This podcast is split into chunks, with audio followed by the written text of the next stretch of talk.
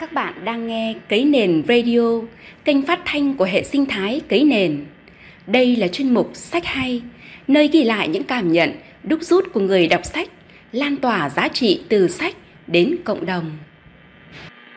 Mời các bạn cùng lắng nghe cảm nhận về cuốn sách trí tuệ Do Thái của tác giả Eran Khat nhé. Từ lâu, người Do Thái đã nổi tiếng là một dân tộc thông minh và giàu có nhất thế giới. Những người Do Thái có tầm ảnh hưởng trong tất cả các lĩnh vực từ khoa học, kinh doanh cho đến âm nhạc, điện ảnh. Hẳn các bạn cũng luôn thắc mắc vì sao họ lại tài giỏi như vậy.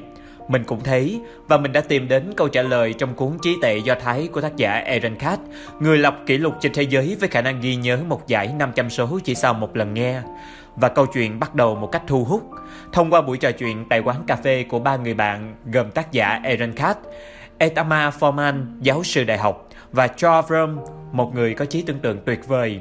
Bí ẩn về sự thông minh của người Do Thái Chính bản thân mình khi đọc truyện cũng rất bất ngờ và ngưỡng mộ người Do Thái vì những khó khăn mà họ đã phải trải qua, những cuộc tàn sát, bất công, những tòa án dị giáo, nhưng họ luôn sống sót mà không có sự hỗ trợ của quân đội hay bất cứ thế lực nào. Họ vượt qua chướng ngại và luôn là những người nằm trong top các nhà khoa học, giáo sư tại các trường đại học hàng đầu, các luật sư, đặc biệt nhất là có 102 người Do Thái được nhận giải Nobel vì hòa bình trên tổng số 270 người được nhận giải này. Mặc dù dân số người Do Thái chỉ chiếm 0,25% dân số trên thế giới thôi, đây là những thông tin rất ấn tượng mà quyển sách đưa đến. Theo hành trình của ba người bạn trên con đường tìm hiểu bí ẩn về sự thông thái của người Do Thái, thì quyển sách được viết thành 13 chương viết về những bí quyết giúp cải thiện trí nhớ, trí thông minh cũng như các phương pháp học hiệu quả hơn. Trong đó có hai chương làm tôi thích nhất và ấn tượng nhất. Chương 3, lời tiên tri của frankl nguyên lý của trí tưởng tượng.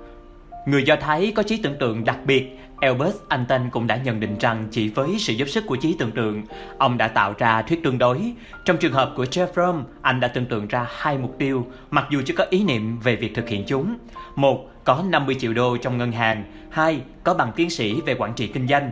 Khi tập trung vào việc kiếm 50 triệu đô la, Bỗng nhiên việc kiếm 2 hay 3 triệu đô la trở thành chuyện khá dễ dàng. Cuối cùng số tiền mà cậu kiếm được còn nhiều hơn số tiền mà cậu muốn lúc ban đầu. Đồng thời khi quyết định phải có bằng tiến sĩ thì khi tiếp cận học hành, tài liệu nghiên cứu sẽ dễ dàng và ít thách thức hơn.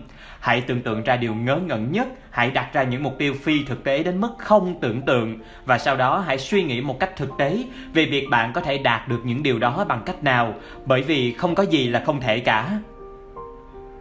Khi đọc chương này, tôi cảm thấy trí tưởng tượng của con người thật là tuyệt vời, nhất là khi hình ảnh của trí tưởng tượng trở thành thực tế. Tôi thích chương này vì tôi cũng là một người rất mộng mơ và một câu nói tôi cũng rất thích, cuộc đời này ngắn lắm, cứ dám nghĩ to, ước lớn, không ai đánh thuế giấc mơ của bạn cả. Chương 4, trí thông minh của người sống sót, nguyên tắc của chú chuột lang thang.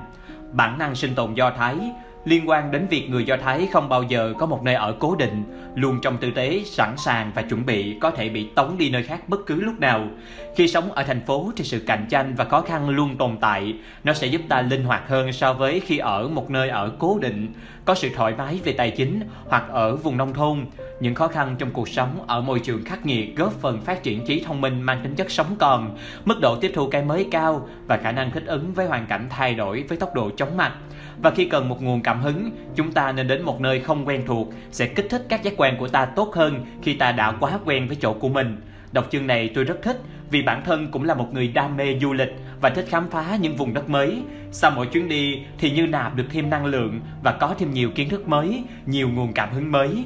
Ngoài ra, sách còn cung cấp các phương pháp ghi chép hiệu quả, các phương pháp tăng khả năng tập trung, cách để chúng ta ghi nhớ một lượng thông tin lớn trong một khoảng thời gian ngắn. Quả thật là một cuốn sách thú vị đúng không các bạn? Sau khi đọc sách, mình học được rất nhiều bài học về lịch sử và người Do Thái. Ngoài ra, mình cũng đã thực hành một vài phương pháp được hướng dẫn trong sách. Mình rất mong các bạn sẽ cùng đọc và chia sẻ những cảm nghĩ của các bạn về cuốn sách này cùng mình nhé.